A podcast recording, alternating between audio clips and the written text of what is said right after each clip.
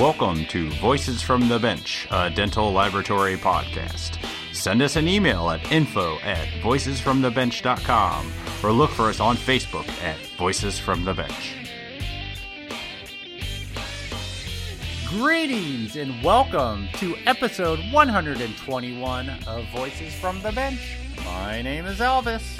And I'm Barbara. How's everybody doing? What's happening, Barb? How are things down in the uh, southern state of Florida? Super hot, 95 degrees, super busy. It's Friday. We're recording this on a Friday, and I'm so ready to go for a run and start my weekend. How are you? Yeah, doing good. Florida seems to be 95 degrees and hot like all the time. yeah, and it feels like 100. seems like every week, that's all you say 95 and hot. Yeah, it's July, so it's pretty hot. It's uh, brutal. It feels like 110.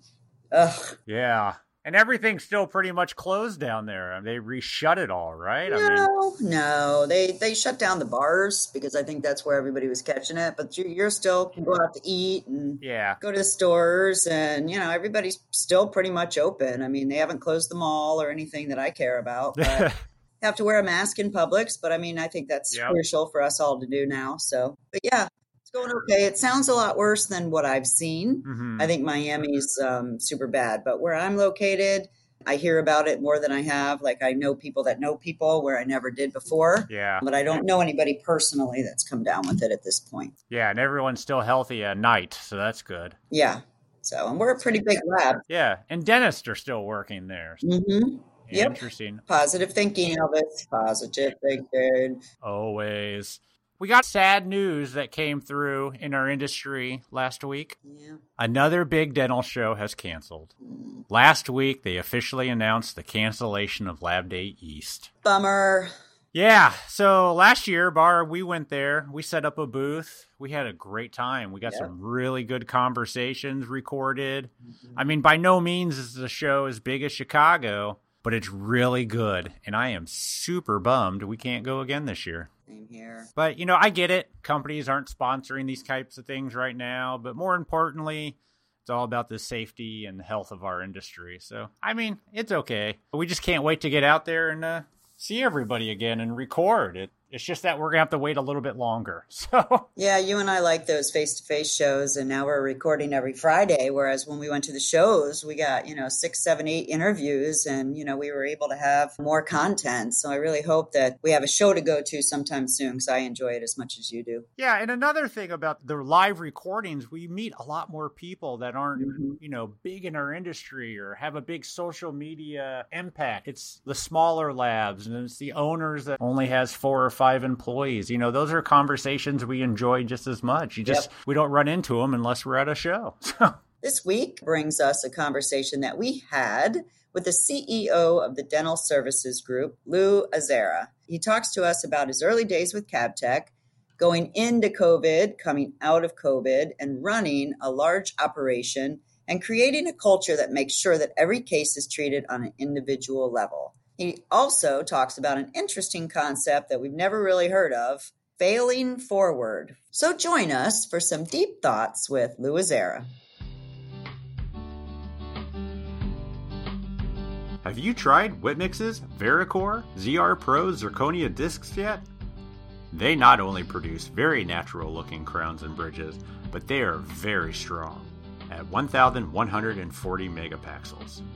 When it comes to zirconia used in dentistry, high strength and excellent aesthetics is the end game. Vericore ZR Pro is available in three varieties unshaded for those who prefer to design their own shading scheme, pre shaded in all 16 Avita classic shades plus a bleach for those who want accurate shade reproduction without having to use liquid colorants before sintering, and finally a multi layered version.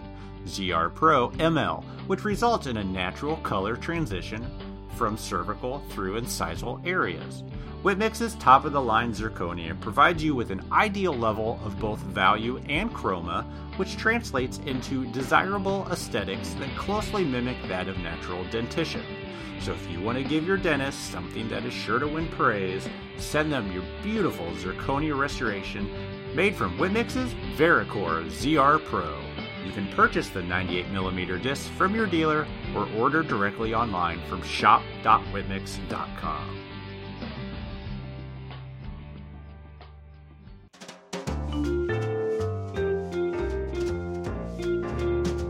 Voices from the Bench. The interview. We are happy to have on the podcast a gentleman who happens to be the CEO of a small little lab you might have heard of. It's Dental Services Group. We welcome Lou Azzara to the podcast. How are you, sir? Boy, Elvis, I'm doing wonderful being here with you and Barb. Uh, thank you so much for having me. No, we're super happy to have you with us. You know, I joked DSG being a tiny little lab that no one's ever heard of, but you guys are quite large with uh, numerous labs across the country. How many labs are you guys up to? We have 41, but I'd like to think of it as a collective of small service centers. Okay. Size is important, you know, for certain things, purchasing power, scale, you know, the ability to invest in technology. But really, what matters, and I think inherently dentistry is an intimate one on one moment in time. And you have to really focus, no matter how big you get and how you expand, that that moment in time is the only thing that it starts everything. And it really is the origin of what you become. How big you get after that, you have to manage it but you can't lose sight of you're always small. Dentistry yeah. is a personal relationship. Yeah. Oh, absolutely. So, how are you guys doing, Lou, with the COVID and everything coming back up? How are you guys doing and how are you managing it? Are things getting busier for all of your laboratories? Are you struggling some or what's that look like for you? But you couldn't give me a softball question, Barb. you, had to, you had to go right and answer that on multiple platforms. I'm going to start with our team and people.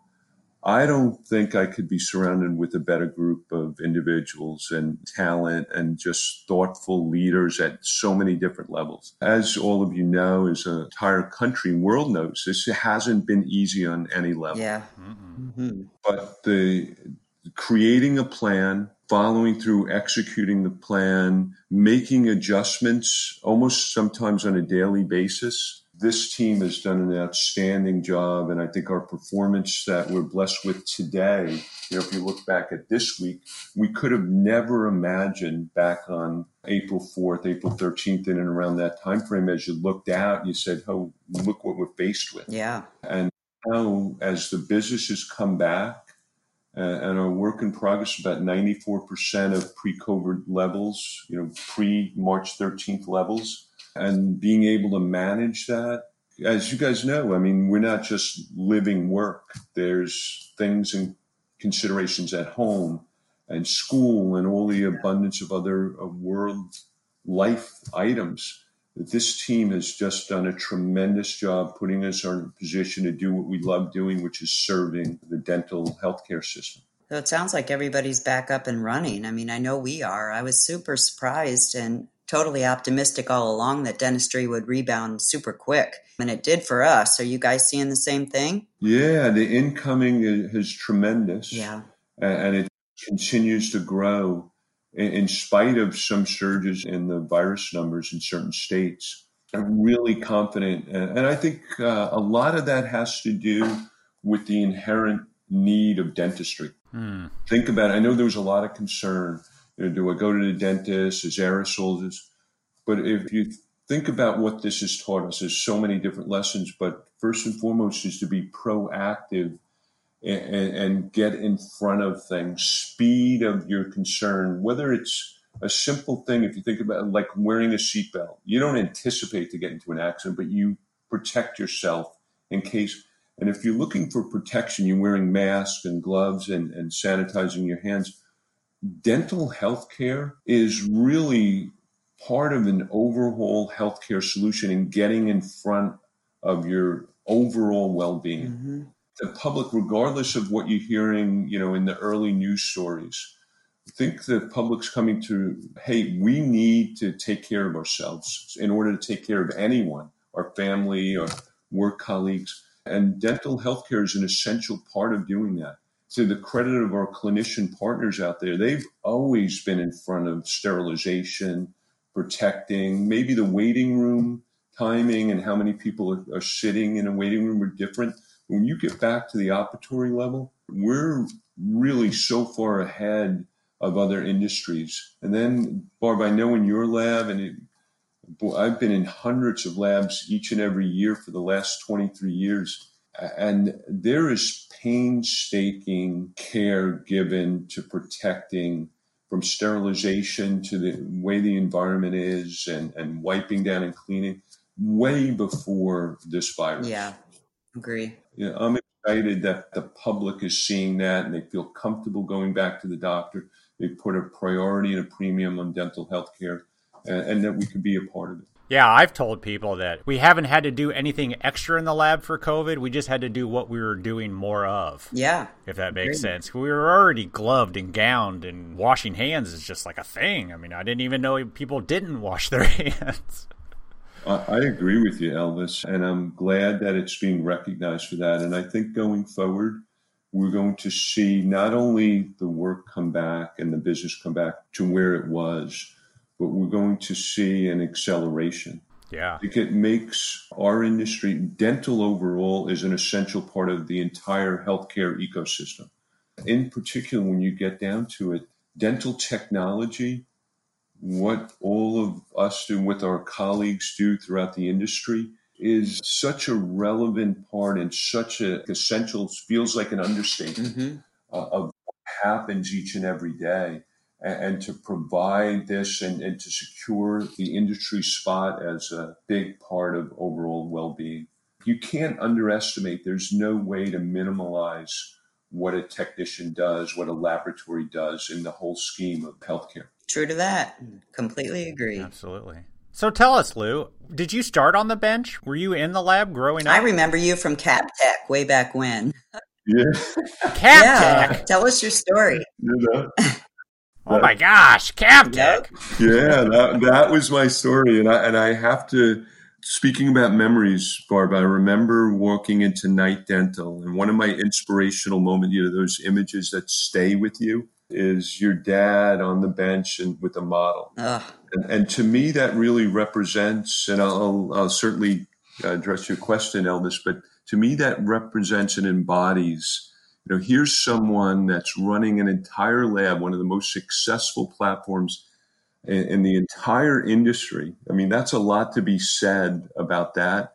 Working on a single die yep. to make yeah. it right. He always was. I always remember that, you know, same here.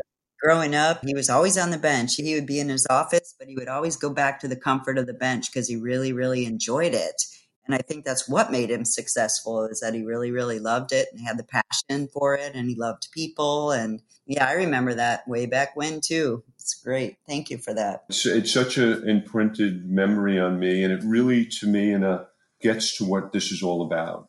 And you, are in a boardroom, you're creating strategies and you're thinking about the tactics and you're trying to get the voice of your team and, you, and who you're serving in your mind as you fill out a spreadsheet or, but the reality is, it comes to the care, the deep care of a leader sitting at a bench, trimming a die, and being overly concerned about a couple of microns. Yeah. Mm. It takes a special person to do that. And everything, every plan, every thought, every strategy is predicated on that moment and that intense care at that time. Mm-hmm. Plus, we have so many people that have started at the bench that have created these great enterprises and that, that are out in our industry that represent who and what we are. And you never lose sight of that. But for me, you know, I have to live, and I'll, I'll start with Captek because I did not grow up on the bench. I did not do that. And I felt as that was a limitation. And one of the things that I've learned to do is just surround myself. Captek's a great story. I love that on so many different levels. And I'm blessed that there's still dozens of people that I'm working with today in DSG and around the industry that were a big part of that family that we created. Every single person in that building, from shipping to on the phones to collections, all came from the bench, all came from mm-hmm. the laboratory. And I knew that I had to supplement and complement and make sure the voices that I was hearing, the words that I was saying were being listened to by someone who cared about that micron and cared about that mm. and cared about which material, where it was made, who was making it, training, and all the abundance of factors that go in to those things. So I was not trained as a technician but uh, I learned through those around me and surrounded myself with those around me and make sure they always have a, a, strong voice and influence of anything that we do. And over the years, you know, you, you do do that. You do get trained, you do design, you do get in the model room, you until people kick you out because you yeah, yeah. up everything. yes, they do. So, at your current position, you're telling us that later today you're not going to be trimming dies. Is that what you're saying? I am uh, sharing with you. There's actually a police escort removing me from the building. You know. That's correct. So, so you and your brother, I do believe, founded Captek, right? And so that's where you started, or were you in the industry before that? We were actually if you want to go way back in history, oh, yeah. selling golf balls defense.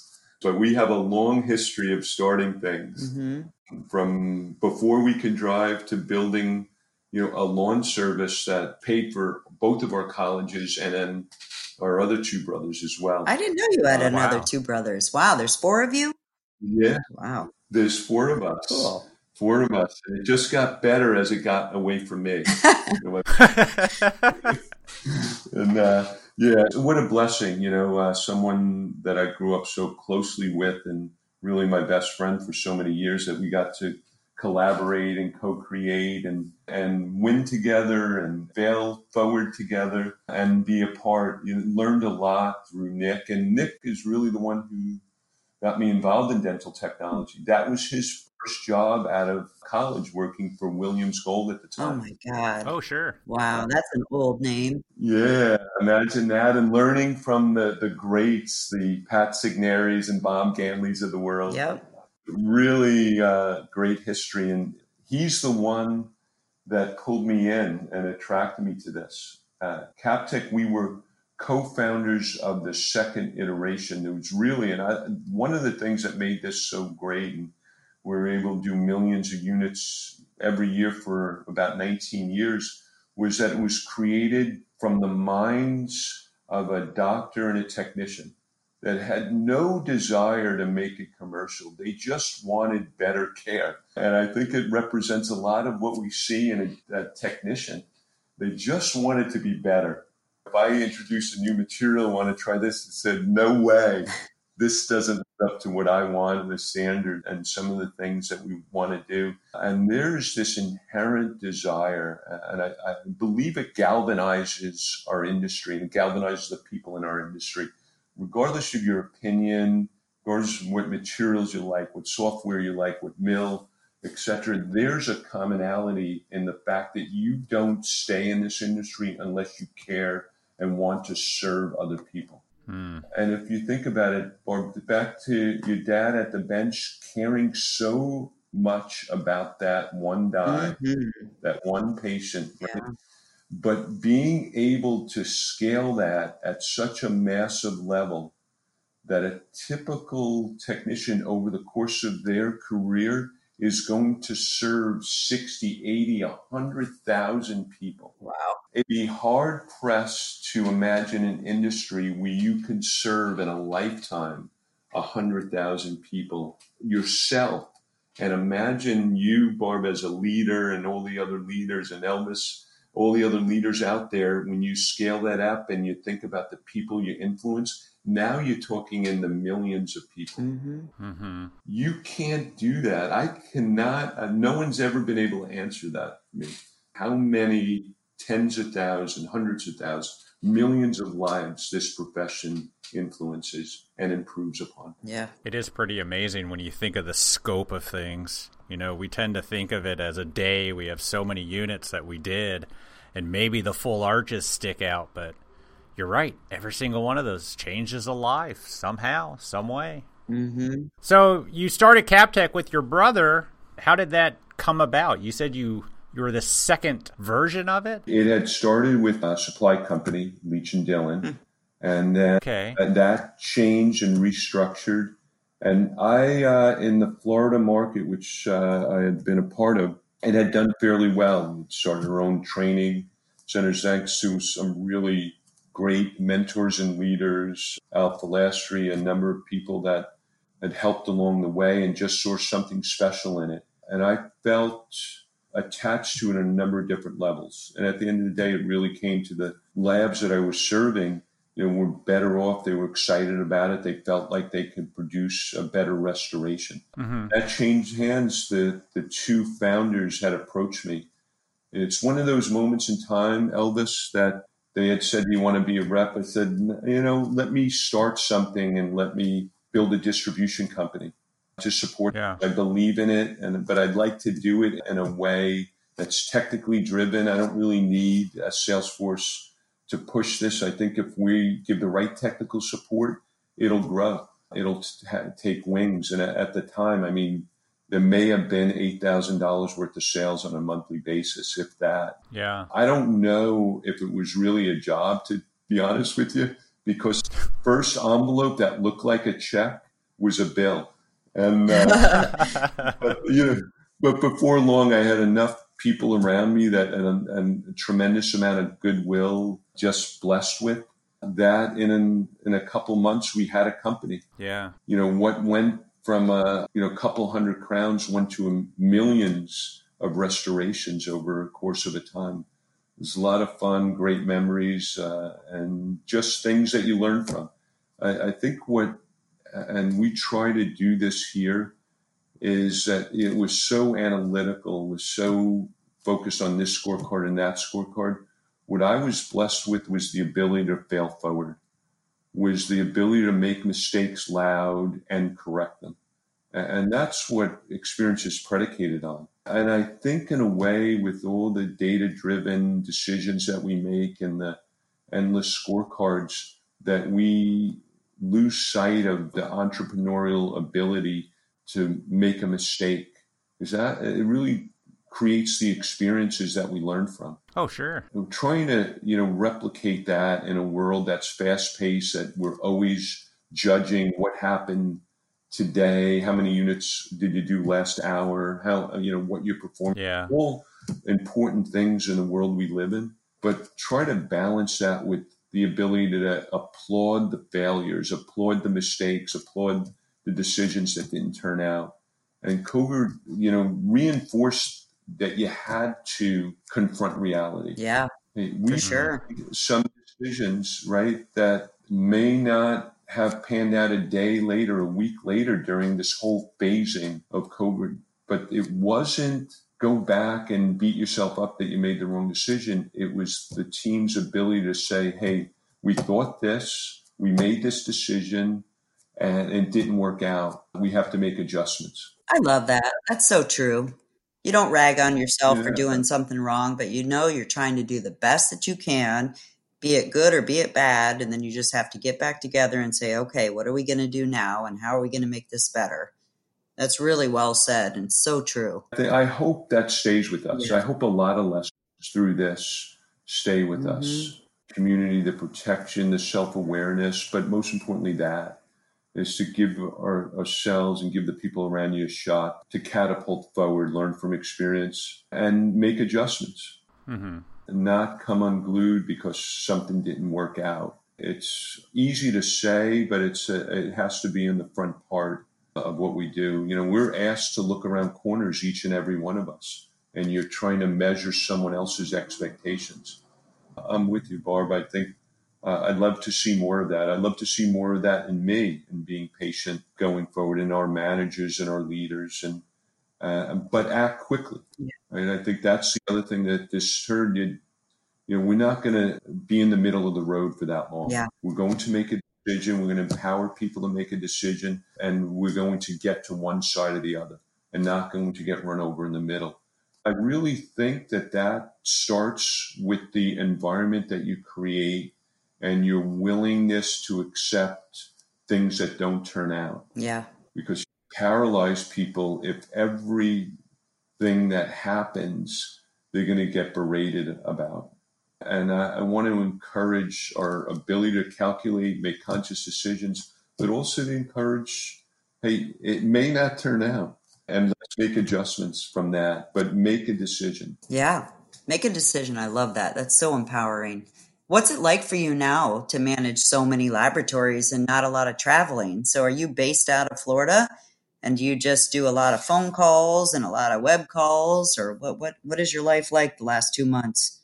Uh, that's a great question for me, and I reflected on that. Uh, Hilton is missing me. Yeah, yeah. I bet you so are the know, airline. 192 days left. yeah, that, yeah, the airline certainly. I may have shaved off a point of GNP. Yep. Uh, but you know, you adapt. I love the face to face. I love going in our labs. I, I love being part of that. I, I enjoyed so much seeing what we just spoke about. You know, someone caring so much about that single case that I only see in a spreadsheet, Yep. and, and seeing people express themselves, and and it really brings to life what that is. So that's always been a part of my DNA, and I like being present. So that part I thought I'd be challenged with, and I was initially. But you adapt, you learn to engage a different way, whether it's Zoom, FaceTime, and, and you get into the element of what the environment gives you. So I'm doing everything. You know, one thing I, I have noticed that in the past, when it was a phone call, you may be looking at emails on a conference call, you may be doing something else hmm love the fact that I'm being so much more attentive and forget about emails. If I'm on a Zoom call or it's just that, just like you would in front of a person.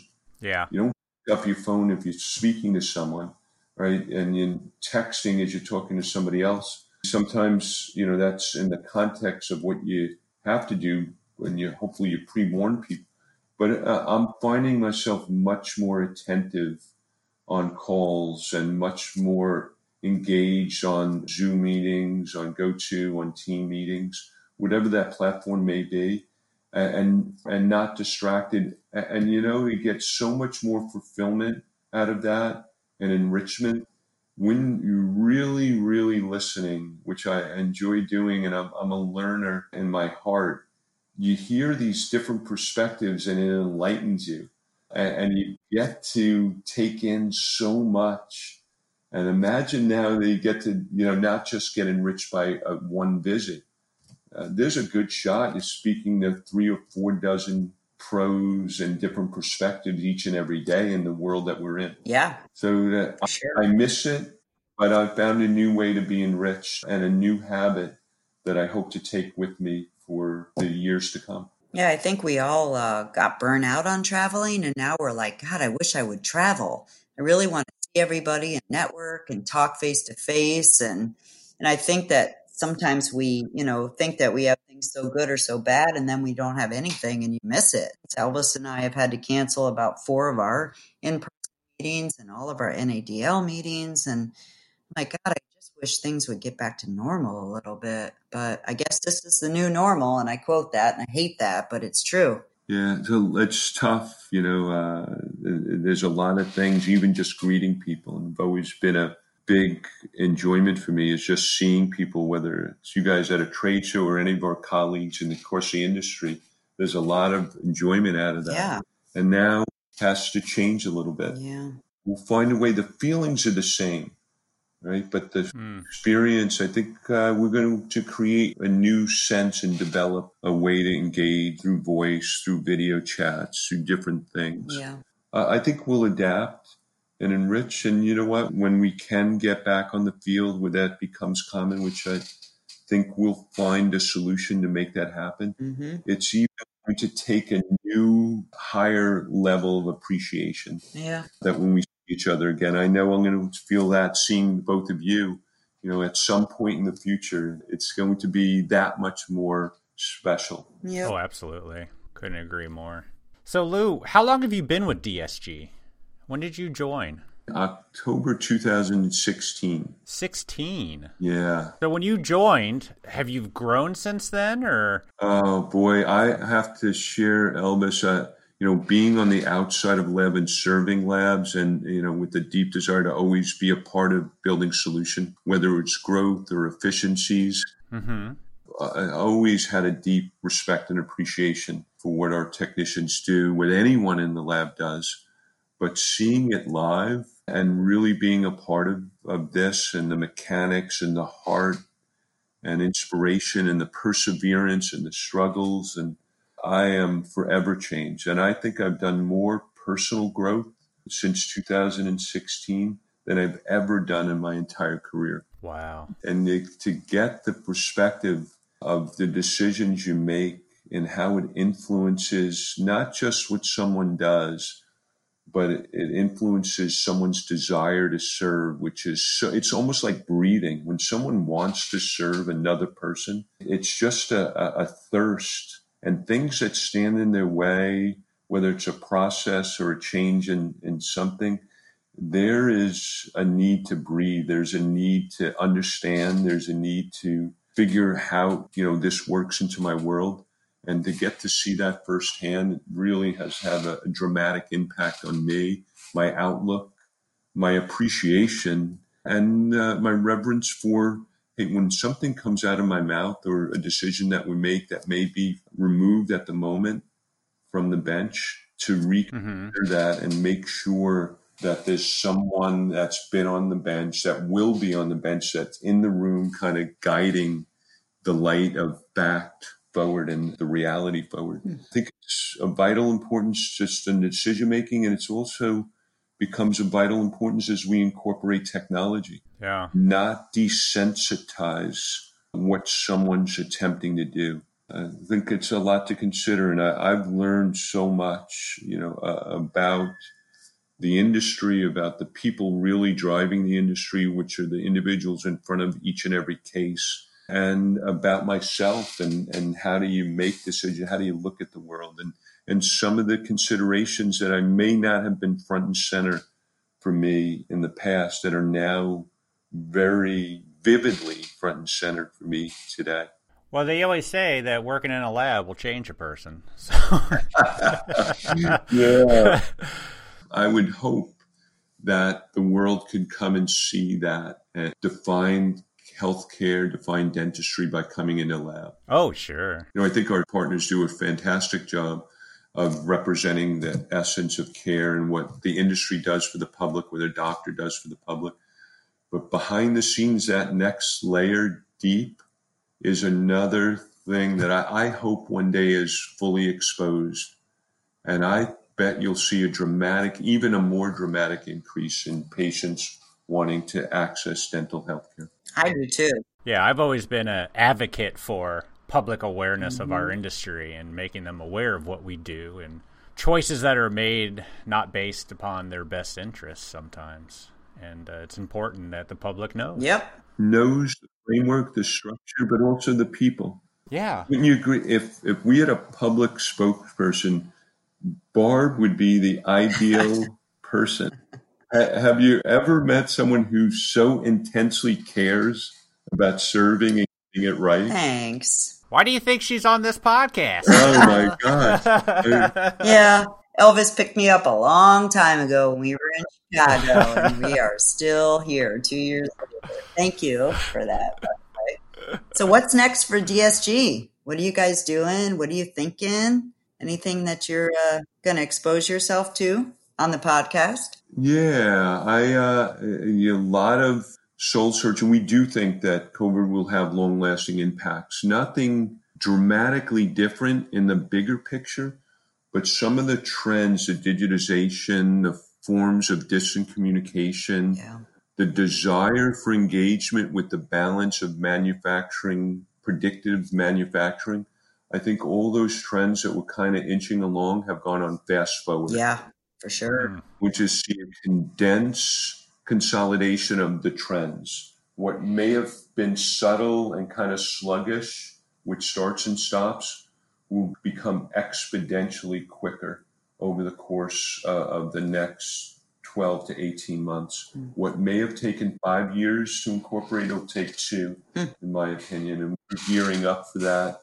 So I think that has a, some serious implications. Uh, one, the speed of your investments and, your ability to, you know, trial technology, incorporate AI, incorporate advancements, whether it's printing, milling, or chairside communication, will have to be rapid fire. You have to be really good at incorporating quickly. And I think printed dentures is a great example, or, or something that's printed new. We're doing fine the old way. Maybe people argue it's not efficient, but reducing a lot of removals each and every year to you know hundreds of thousands of patients, and you know I feel like we do a really good job at, at that, and uh, our team continuously educates themselves and and gets better every year. And, and maybe digital's part of the answer. Uh, we'll have to learn how to incorporate that quicker without compromising the standards that you are expected to deliver and you want to deliver. Hmm. And that goes back to what we speak about decision making uh, I think you, you have to deliberate, you have to have a plan, but you have to put that plan, you have to be on the field. And I, I don't think the distant leadership will be as impactful in that world. I think you have to be a player coach. You have to, as any leader, department leader, uh, lab leader, or uh, whichever position you hold, you have to be on the field. And you have mm-hmm. to know things in real time. You have to get real time feedback. Yeah to make the right decisions quickly and make the right adjustments and to incorporate uh, technology or whatever you're incorporating uh, is. And, and I think uh, the other thing that we're going to see that we're working on is how do you get more intimate communication chair side without showing up? Yeah. And how do you take that file and make that a real time engagement? And how do we blueprint everything? How do we put our best minds, our dental IQ on the front end of the process and engage so that we can blueprint and take advantage of predictive manufacturing. Mm-hmm. Uh, I think there's a lot of applications out there that can mill to 0.2, 0.5, can do things that are exciting. But unless you get the blueprint right, unless you have all and invest heavily in that front end, and that moment in time when you have a file or an impression, whatever it may be, and deeply understand the doctor's vision, deeply understand the materials that you're going to use. We're going to invest and spend a lot of time in that part of our, and then everything else will work out. But if you don't get that right, you don't have really good decision making, really good talent, and most importantly, our industry, whether you're doing it by hand or your thoughts, it's experience based. Yeah. Mm-hmm. Yeah. And we need to persevere and make sure that our technical team that's seen tens of thousands of cases have a very important role in every aspect of our decision making. Most importantly, that front end before we touch a single burr. The question is, how do you do it on the scale of DSG, though? I mean, rolling out technology at that scale must be intense. Yeah, you know, it, it is and it's not. You're blessed. You know, it's always, you have this one foot, and you can't forget this. You have this one foot in current day. The doctors still send you an analog. They still want pickup and delivery. They still want a certain technician. You know, and uh, you have a lot of respect and reverence for that. But know that yeah it's hard to scale that, but can't ever discount that that's a reality, right? And that's what they expect. That's what their practice is predicated on. That's what you're delivering. So you almost have to create a subset of yourself and continue to deliver on the expectations, but build these microcosm ecosystems that you can migrate to. Hmm. So those two things in and of themselves are not the big challenge. The challenge is the journey. When you do build that platform that's a little bit more scalable and that fairly represents, you know, and, and mimics the doctor's preference, represents what our thoughtful, you know, experience, technical expertise is delivering, is how do you message and journey that, hey, this expertise is going to be delivered in a more scalable fashion and that we're going to mimic because it's not a start and stop, right? It really is a journey. Mm-hmm. Yeah. And, and, it's highly communicative. Uh, uh, you're, you can't just tell the doctor, hey, we were doing this with this person. Now we're going to do it in a machine three states away.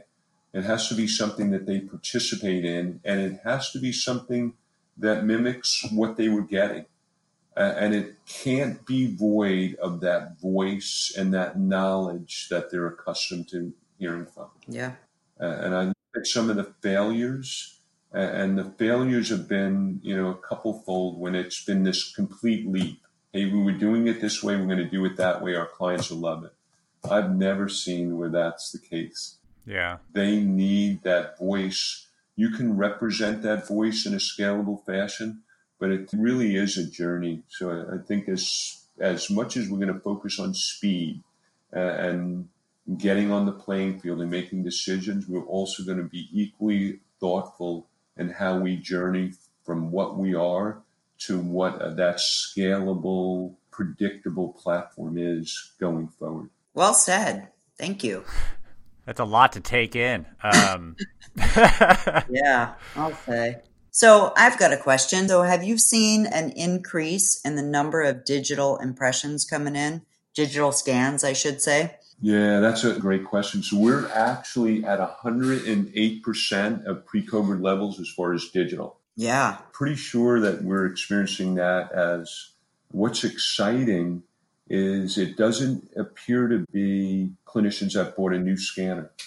It appears to be that clinicians that were maybe underutilizing or utilizing for a certain segment and not another segment of their practice that expanded utilization. And those that may have pushed it aside and tried it have re-engaged. So 2 mm-hmm. things I think are telltale is one, the incredible increase in volume. We had seen this through the, the multiple phases of COVID. Certainly coming out of it, it that recovery happened, you know, at the end of April, beginning of May. But it also seeing a, a, very strong increase in the desire to engage. Can you help me with this? A single mm-hmm. plant work. Yep. I'm not quite capturing the margins. There's a high degree of desire to learn. Where in the past, you know, I'm busy. If I have to do uh, an impression and, and use impression material, you know, that's easier for me at the moment than stopping and, and learning a new characteristic. But I, I, think this not only benefits patients and doctors and the practice in our lab, but it really helps put us on the fast track of evolution. Mm-hmm. Getting better in an analog world, you know, I'm a big believer, and I know both of you are just uh, even more fanatical about training right? And you always want to empower yourself. You always want to learn. Mm-hmm. But in the analog world, if you get 5% better inside a year, that's a lot if you think about it. Yeah, I agree. In the world, we could get two, three, four percent better every month. And we could store and relearn things that went wrong and, and things to learn from. And then we can take advantage of innovation quicker and more easily. So I am so encouraged with the trend that I'm seeing in digitization on the clinical side and, and encourage in our ability to, to fast track uh, learning and fast track getting better. And, and it's going to make the world and the experience better for the entire industry and the entire healthcare system. Yeah, there's not a lot of downside to the whole digital impression no. revolution, I guess it's called, and it's definitely still evolving. Do you see it bigger in some labs and parts of the countries than others? Countrywide, you know, it's pretty uniformed across the board. Okay. What I do see is that you have a champion in there that that's encouraging to a doctor we see much more intake, and that's a, a, big takeaway for me. And I hope for my DSG colleagues and the industry colleagues. It's pretty difficult, right? You have so many things to face with as a clinician. And I think just some encouragement, some positive corrective actions, and just, hey, doctor, you could do this. You know, this file may not have worked out. It may have been easier to do a typical impression, but stick with it. And this is what we can do for you going forward. And I mean, it sounds simple, but I, I, think that's the first thing. All of us feel that way, right? When you're learning something new, whether if you had your first Zoom call and it was a disaster, you turn off your camera, right? You're not going to, none of us like to learn under that. Yeah. It absolutely, at the very best, it slows progress of learning. Mm-hmm. We need to encourage our clinical partners to hey, just let's work through it. I know it's more time to start with. Let's get these first five right. Let's get the next dozen right. And the other side of it that I think will reinforce an exponential growth is as laboratory partners, we need to ensure that it represents what they're looking for and that we make it better. Make that experience mm-hmm. better, on time delivery, you know, hit the preferences, you know, allow the deep thought that inherently exists in each of our technical leaders to be exhibited through digital world as it was in an analog world. We encourage doctors, we act as a platform of helping to adjust this, and then we make the experience better. And I think you'll see this industry before a blink of an eye at 70, 80% digital transfer. Yeah. Even just this week, I've had at least three doctors called just to find out our opinion on scanners. And I think that says a lot when they're calling the lab. I got no investment in any of these machines. I make no dime. It doesn't matter to me which one you buy, but they want to know from our perspective what's the better one. And I know that's just going to continue. And I think that says a lot about their trust in our industry as they move forward with this partnership in digital. Boy, it, it does. And what an exalted position when you think about it. And how often does a clinician come to you, each of you, you know, and ask things like that. One, it speaks volumes about you and their reliance on you and their trust in your opinion and perspective. But also, it, it's something in our industry that we should be proud of, right? Each of those questions, but we should also take with a large degree of reverence that we're responsible for knowing our craft mm-hmm. and technology and understanding how it works and what's simple, what's more difficult and it really thrusts us upon uh, not only leading in knowledge, but we need to deserve that. Each one of us should always strive to get on a higher level through continuous education and knowledge and and experiences and be able to you know have those experiences gain the knowledge and be able to share them. You know platforms like that the two of you have developed you know, create that ability to scale learning and, and share experiences that one of us may have had that now we can share with a, uh, an abundance of others and make the entire industry better. That's all we're trying to do. Exactly. So, Lou, I know that, you know, Barb's the president of the NADL, and I also sit on the board, but I, I also know that a lot of our board members on the NADL, the foundation, and the NBC all are part of the DSG group. And I think that speaks volumes on that people in your organization also want to support our industry. Yeah, I am so proud to uh, of our industry and being a humble part of it and our team.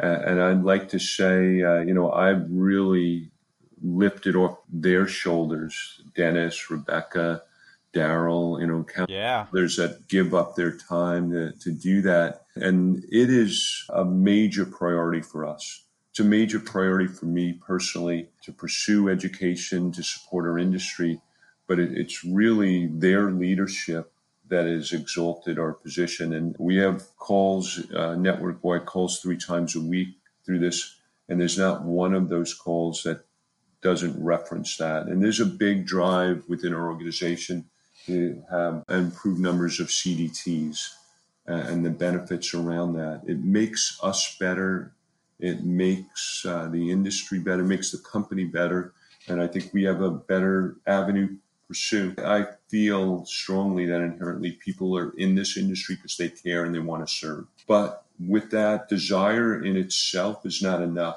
You have to sharpen your skill sets. You have to live to standards, and you have to be involved with those driving. So I thank both of you. Our whole entire company thanks both of you for your leadership and desire to help all of us get better. Yeah, thank you. It's been really good for us. Super rewarding to have people like you on this podcast and be able to talk through things and see what's going on and how you're getting through all of this. It's really endearing to me and Elvis. I'm sure I speak for you, Elvis, but I know you love this as well.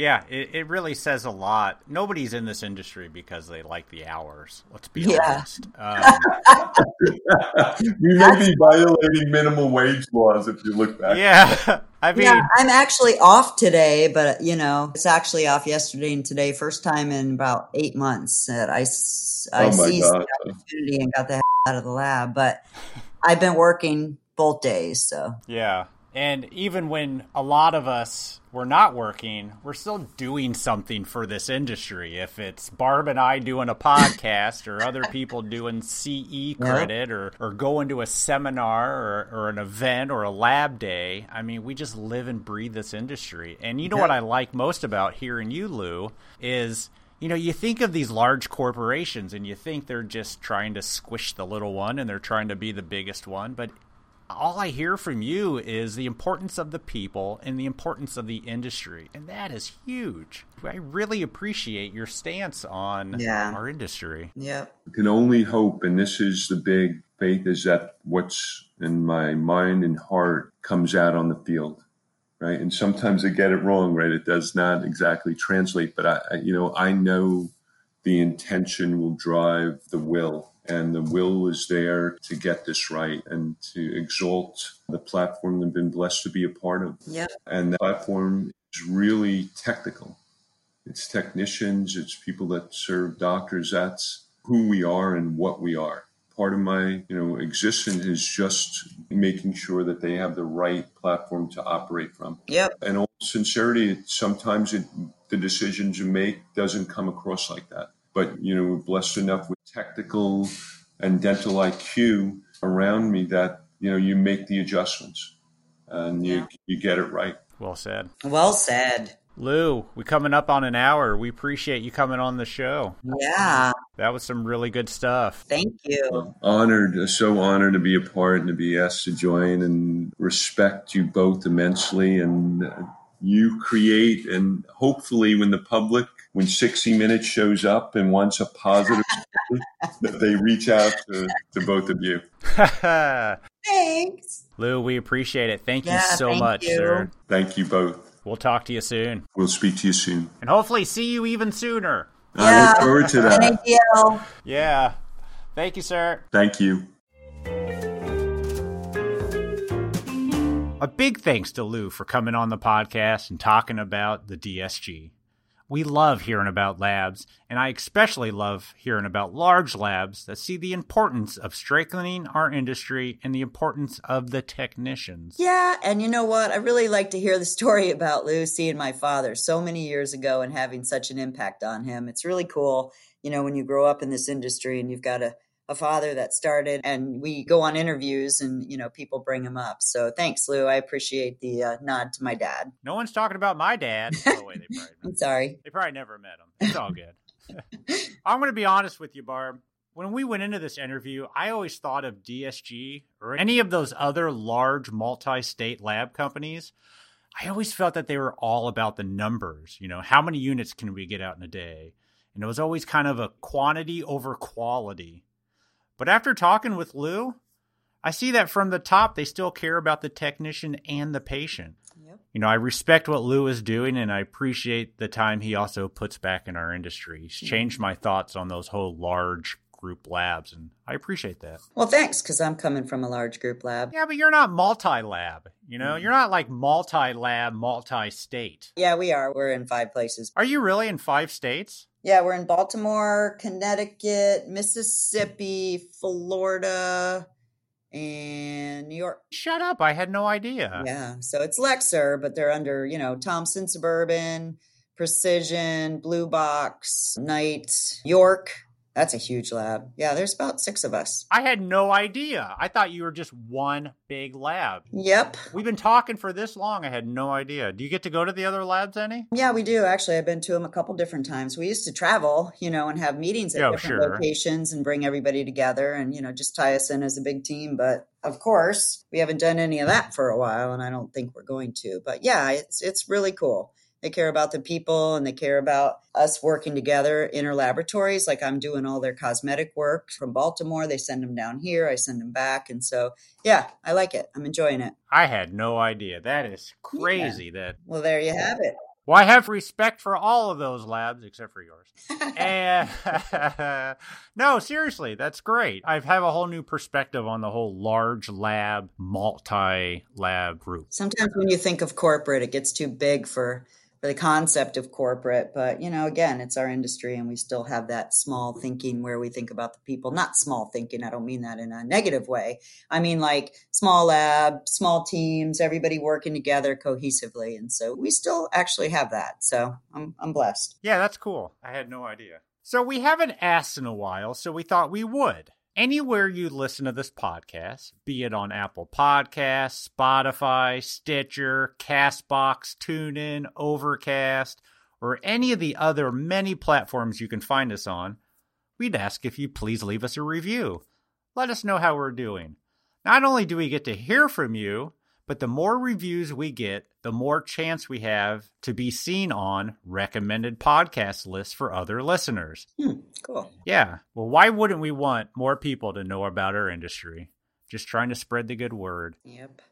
Do it. And if anybody wants to come on the podcast, let us know. We want to showcase anyone within our industry. If you have a good story or something to share with us, or you know somebody that would be a great guest, send us an email at info at voicesfromthebench.com and we can start making arrangements as soon as possible. Well, we appreciate everybody. That's all we got. Have a good week. Have a good one. Bye. Bye.